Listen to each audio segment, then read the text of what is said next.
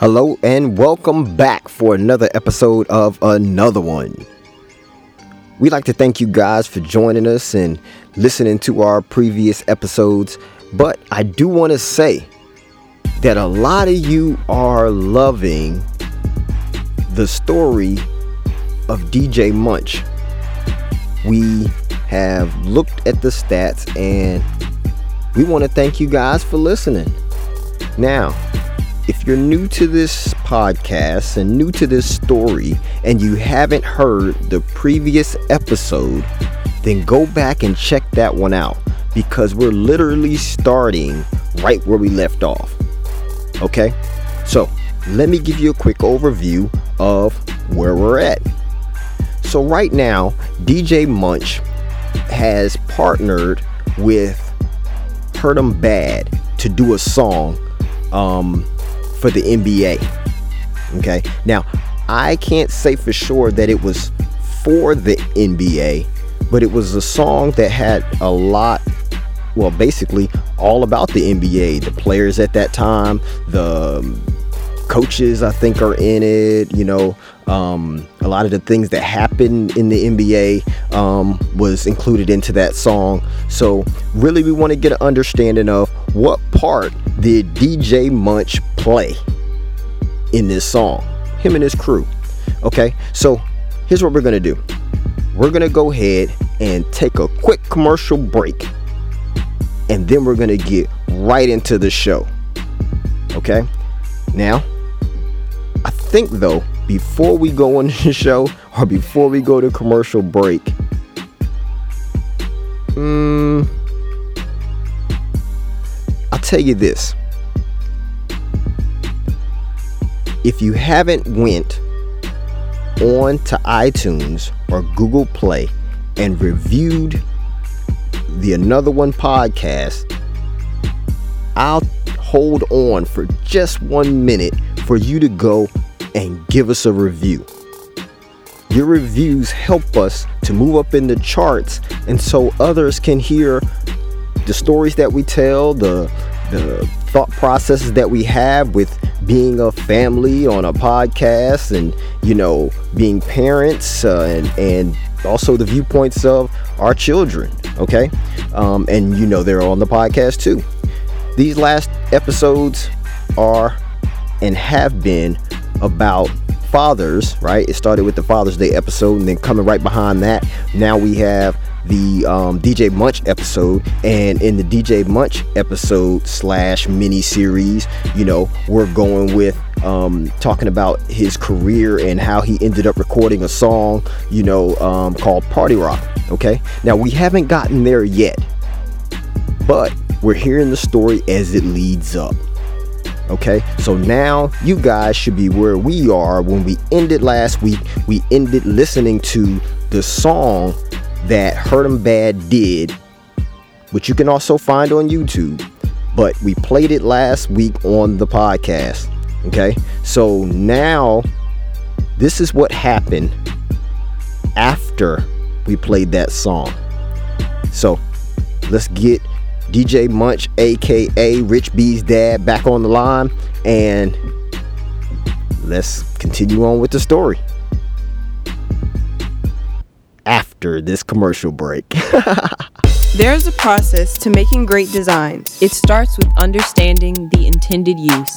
If you are looking to have your graphic used on flyers, websites, broadcast TV, or even billboards, Dynamic Works can and will listen to your branding needs and use their 15 plus years of graphic design experience to create a dynamic design that will have your audience captivated. They have an easy process from start to final design no matter where you live.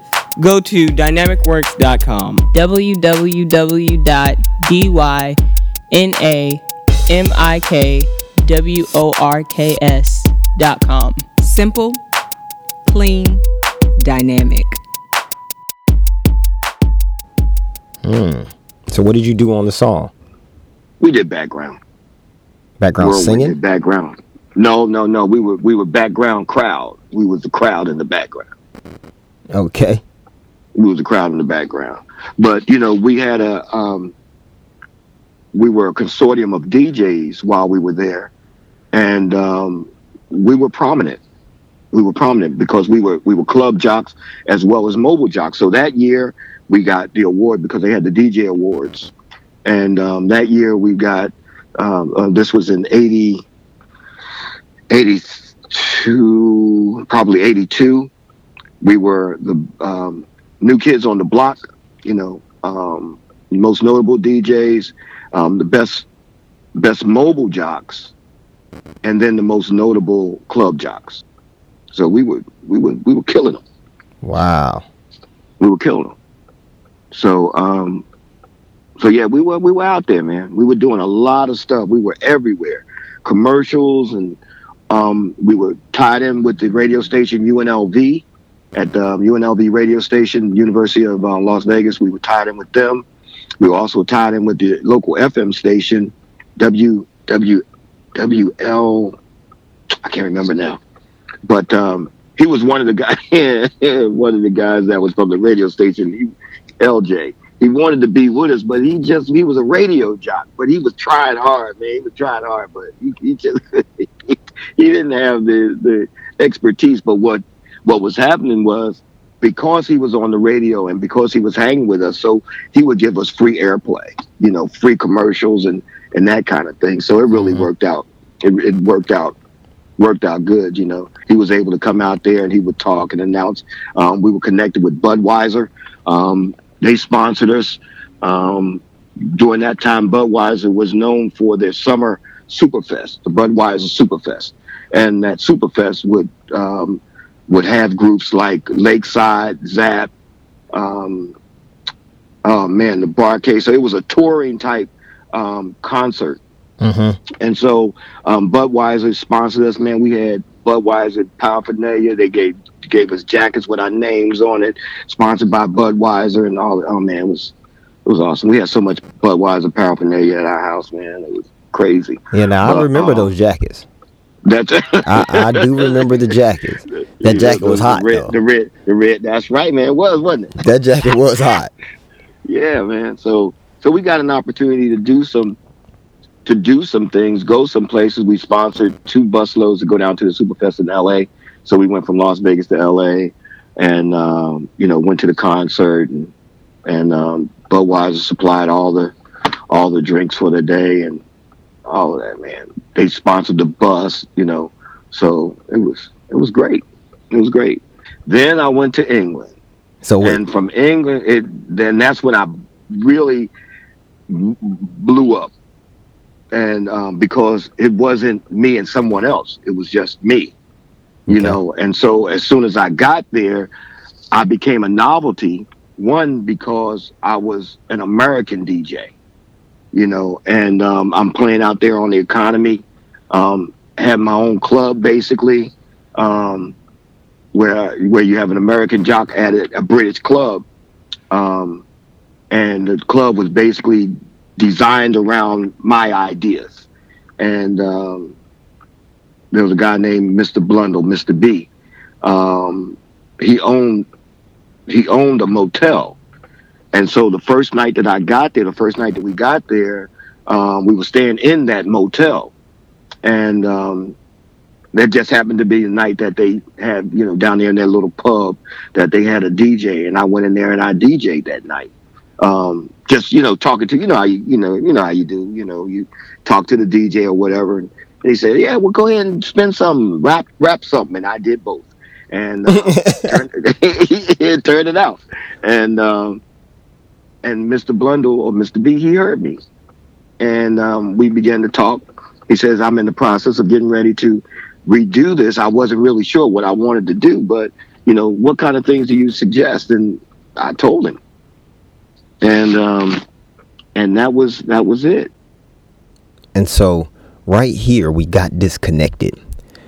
Um, as you can see, I mean, his story is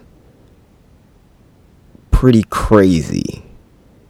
I mean, you know, and for me, being the son of this guy here, you know, it's like, wow, you did all that. You know, when I was young, it was like, um, you know, daddy's going out. You know, mamas tell me, you know, uh, you know, your dad has a party to do, or you know, your dad's going to work, or you know, stuff like that. Now, there's times where you know, me and my brother went with him and helped set up, or um, you know, did different things to try to, you know, assist. Like, you know, because our living room was full with DJ equipment, right? We had um, you know, microphones, we had turntables, we had speakers that were bigger than us, you know, all sitting right there out in the in the living room, you know. And for us, it was great to jump on them, play with them, you know, um, try to spin, you know, albums and all that kind of stuff, you know.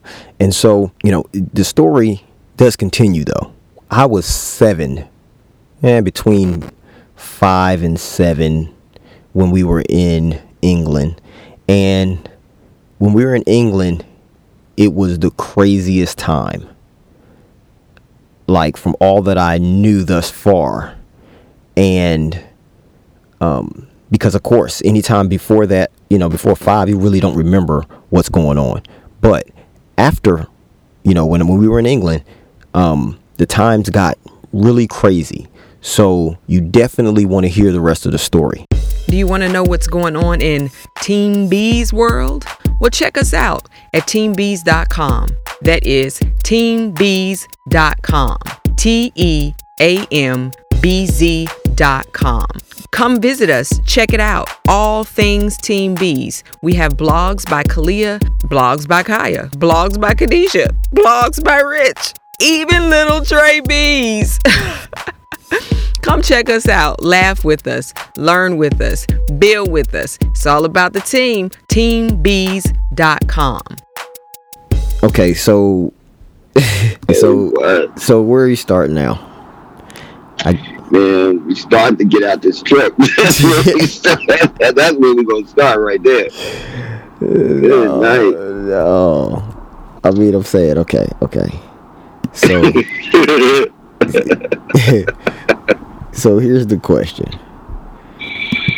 So we were just talking about um, basically you being at Mr. B's. Mr. B's. All right. So now you moved to England. You hooked up with a guy named Mr. B. Mr. Blundell. Blundell. Mr. Blundell. Okay. Yes, sir. Yeah, yeah. Motel owner, and now club owner. All right, because he built you a club. Yeah, basically, yes, he did. and so um, from there, um, you know, just established a, a following. Every Friday and Saturday night, we were there, and um, just built up a following, which was great. You know, when you pull up and there's a line outside, it's like, man, that's what I'm talking about. And uh, so, you know, you go in there and you just start rocking the house from the very beginning. You know, um, uh, stayed open until three.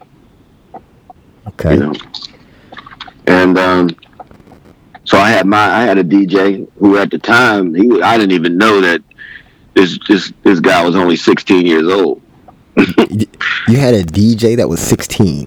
Yeah, I had a DJ that was 16. This DJ Raymond Supreme. This dude was tight, man. This dude was so good. He was so good, and I it was the longest time before I really realized that he was that age. I didn't know he was that age. I mean, how'd you find out that he was 16? Um, when he turned 17. um, so yeah, you know, he's he's he's he's in there. He's he's DJing. Uh, he, he, no, I'm sorry, he wasn't 16. He was like 17, turned 18. But um, so he was 17 when you met him. Yeah, he was 17 when I met him. He came into the club one night. You know, young white, oaky looking boy. You know, um, but you know, Rich man, they I don't know, maybe they just the guys just look older, you know, than they really are. You know what I'm saying? So um So you know, I ain't I ain't card him. He's in the club. I ain't care. You know what I'm saying? And so, um, so he kept asking me, just kept asking me, asking me to get on the turntable. Just kept asking me. Because at the So time one you were night, DJing. Yeah, at that time I was DJing, so I was doing it all myself. You know. Okay. and so because there, when I was in England, there was no one else. You know, it wasn't like I had a crew like I had in in um, in um, Las Vegas. You know, and so um, so he kept asking me. So one night, man, I was yeah, it didn't matter, you know, and um, I went and took a break. I said, okay, go ahead, man, go ahead, go ahead. So he got on the tables, man, and I said, dang, boy good, man. So um, so we just started started doing that. And so what he would do, he would play, and then I would rap. You know, Okay. he would play and I would rap. So we, would, you know, was starting to, you know, uh, create a show. And um, you know, he was the he was a DJ and I was the MC. So um, it started working like that, and you know, people were enjoying it. Right. And um, so um, the one thing, you know, I, I had a I had an opportunity to talk to him since I've been back here in the states some years later, and that kind of thing, and and I apologized to him because for a few for a few few reasons, and one was that he has so many great ideas about um, you know cutting music and that kind of thing, and Mhm. and putting mixes together, and um, you know when you feel like you know you're running things and and things are working, but you don't really want to experiment. You know, it's kind of like if it's not broke, don't fix it. Mm-hmm. And uh, I but a lot of of being people go through that same thing, which is Yeah. which is you know it, it- they don't. It, it's not that they're scared of change, but like you said, if it's not broke, then ain't nothing Right. to be fixed. there's, there's nothing to be fixed, so don't make no changes, don't make no waves, don't make no trouble. Right. You know, don't so make no um, trouble. you know so um that's pretty much what was happening and um and and you know after a period of time um you know way after that years later you know i realized that we could have gone a lot further ha- further had i listened to him Right. Because at the, at this time, how old were you? uh, now i was coming up on mm, i was in my late 20s Okay, so you're Was in my late late twenties, and he was late teens. Yeah, yeah, yeah, in his late teens. So he was, um, you know, just like now, he was more abreast of the things that were going on. He was abreast of trends, you know, Uh-huh. and um, musical trends and and um, and all that. And so, I mean, he was he was very good at scratching, very good at mixing, um, and um, so it was all, you know, our relationship was good, but I I just wasn't as good as I could have been to him. You know what I mean? Uh huh. Um, and and and you know I, that bothers me. You know that bothers me. Even now. And, um, yeah, yeah, it does, man. Because, um, you know, you just could have been such a better, better person. You know what I'm saying? better leader. Um, and um, so now it's like, okay, you know, but I've, I've had an opportunity to talk to him, had an opportunity to apologize to him, you know. Mhm. Um, you know, he's gotten, he's, he's, you know, of course, older. He's had a couple of heart attacks since then. And, Mm. um, yeah. And so, uh, but I, like I said, I had an opportunity to, to, to talk to him. I posted some stuff on his Facebook and, and all of that. So we, we've, we've talked, you know, we've talked. And so that was, it was great. It was great to talk to DJ Raymond Supreme. So he's on, um, he's on all of, uh, he's on all of my songs are the remixes that I did when I was over there in England. So, um, Okay, but I mean, we, we I definitely want to get into that, like the real, like when you started doing all the recording and all that kind of thing.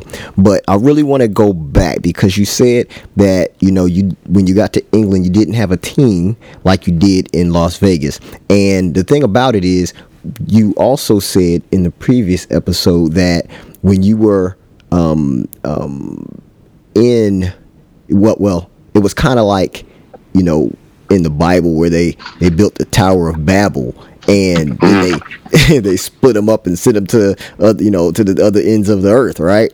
Um, Well, uh, you said that basically that's kind of what you did with your team, like like your team ended up getting split like that.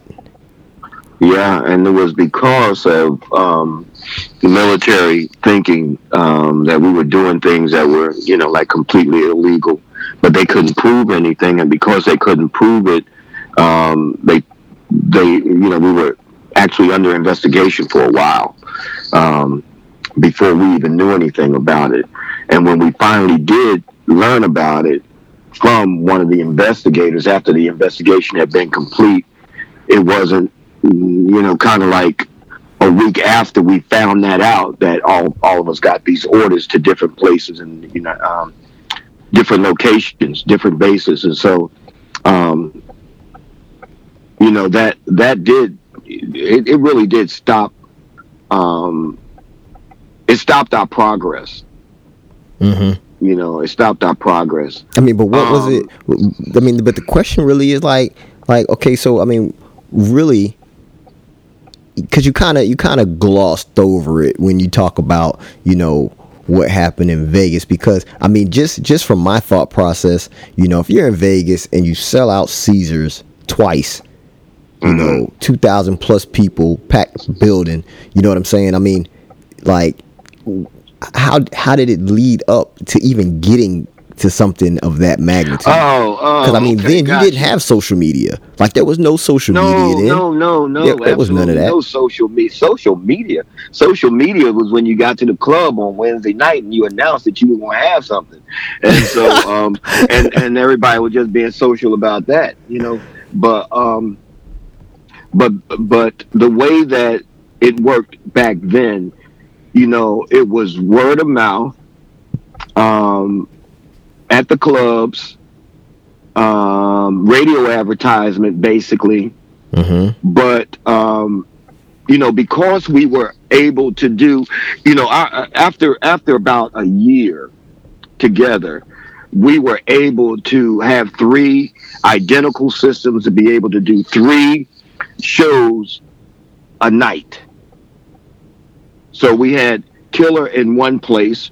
He may be doing a um, a private party dj may be doing a private party and I'll be doing the club, you know, um, the Sa- Saturday, Friday night club, for instance. Okay. Um, it may be a wedding reception on Saturday. So he may have a wedding reception on Saturday, a pool party on Saturday, but we still got the club Saturday night.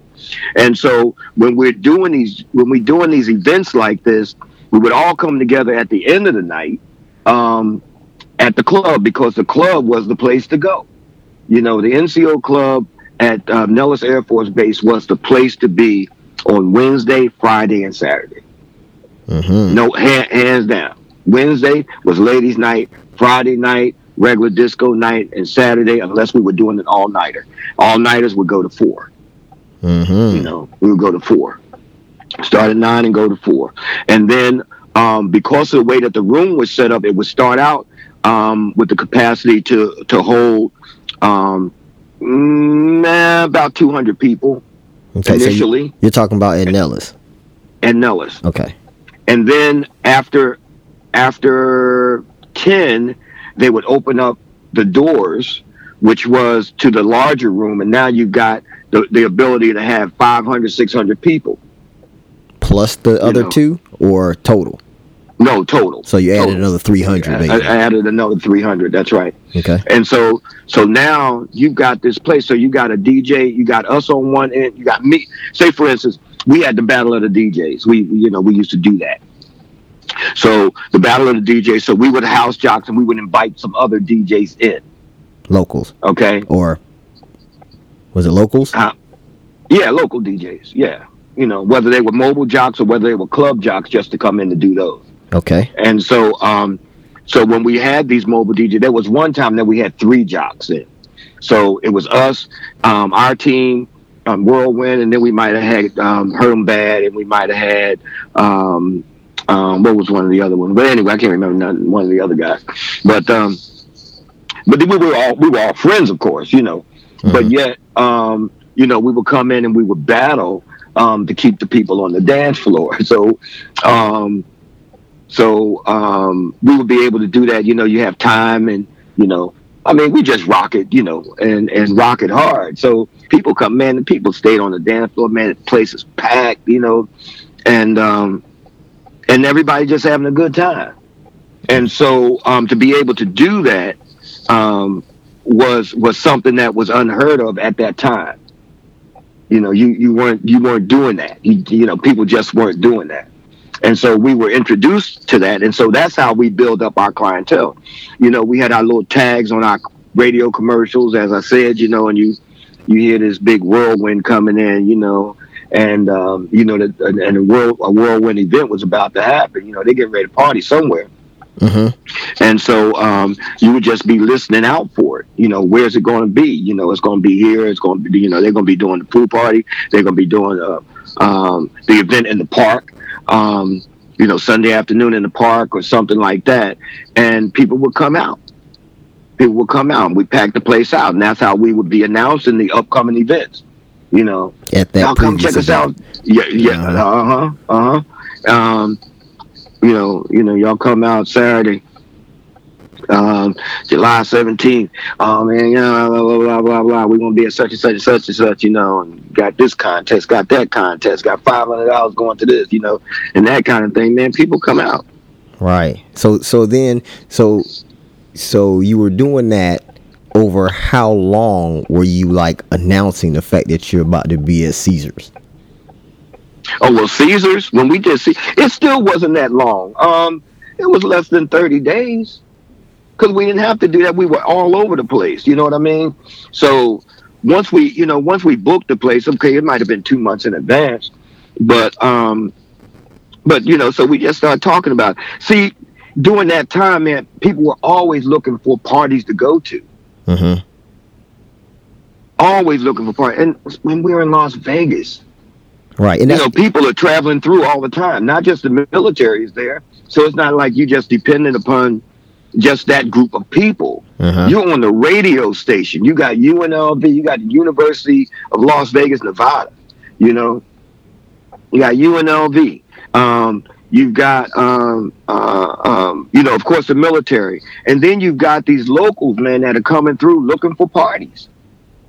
right. They looking to party. So, so you know, many of people were not only the the um the locals, but you got people that you know just coming through town on the weekend. Right, tourists.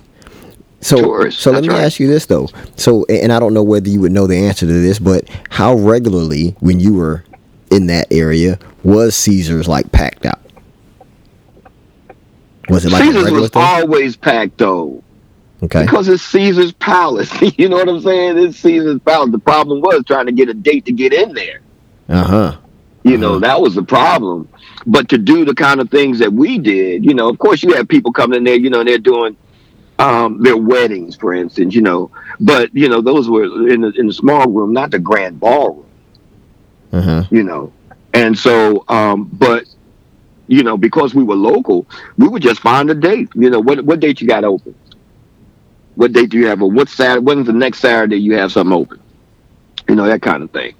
And, you know, um, and we were just fortunate enough to be able to get great you know we didn't have to worry about paydays and all that kind of stuff you know because it was you know people was always paid you know pe- people getting paid every week Right. you know people getting paid every week so it didn't really matter it mattered to us if we had to put deposits and stuff down that's what it mattered to us you know what i mean Right. and so because it was three of us, we had to worry. We, you know, we were concerned about that. But you know, that's just the budgeting aspect. It's not like you know we we were balling all the time because we weren't.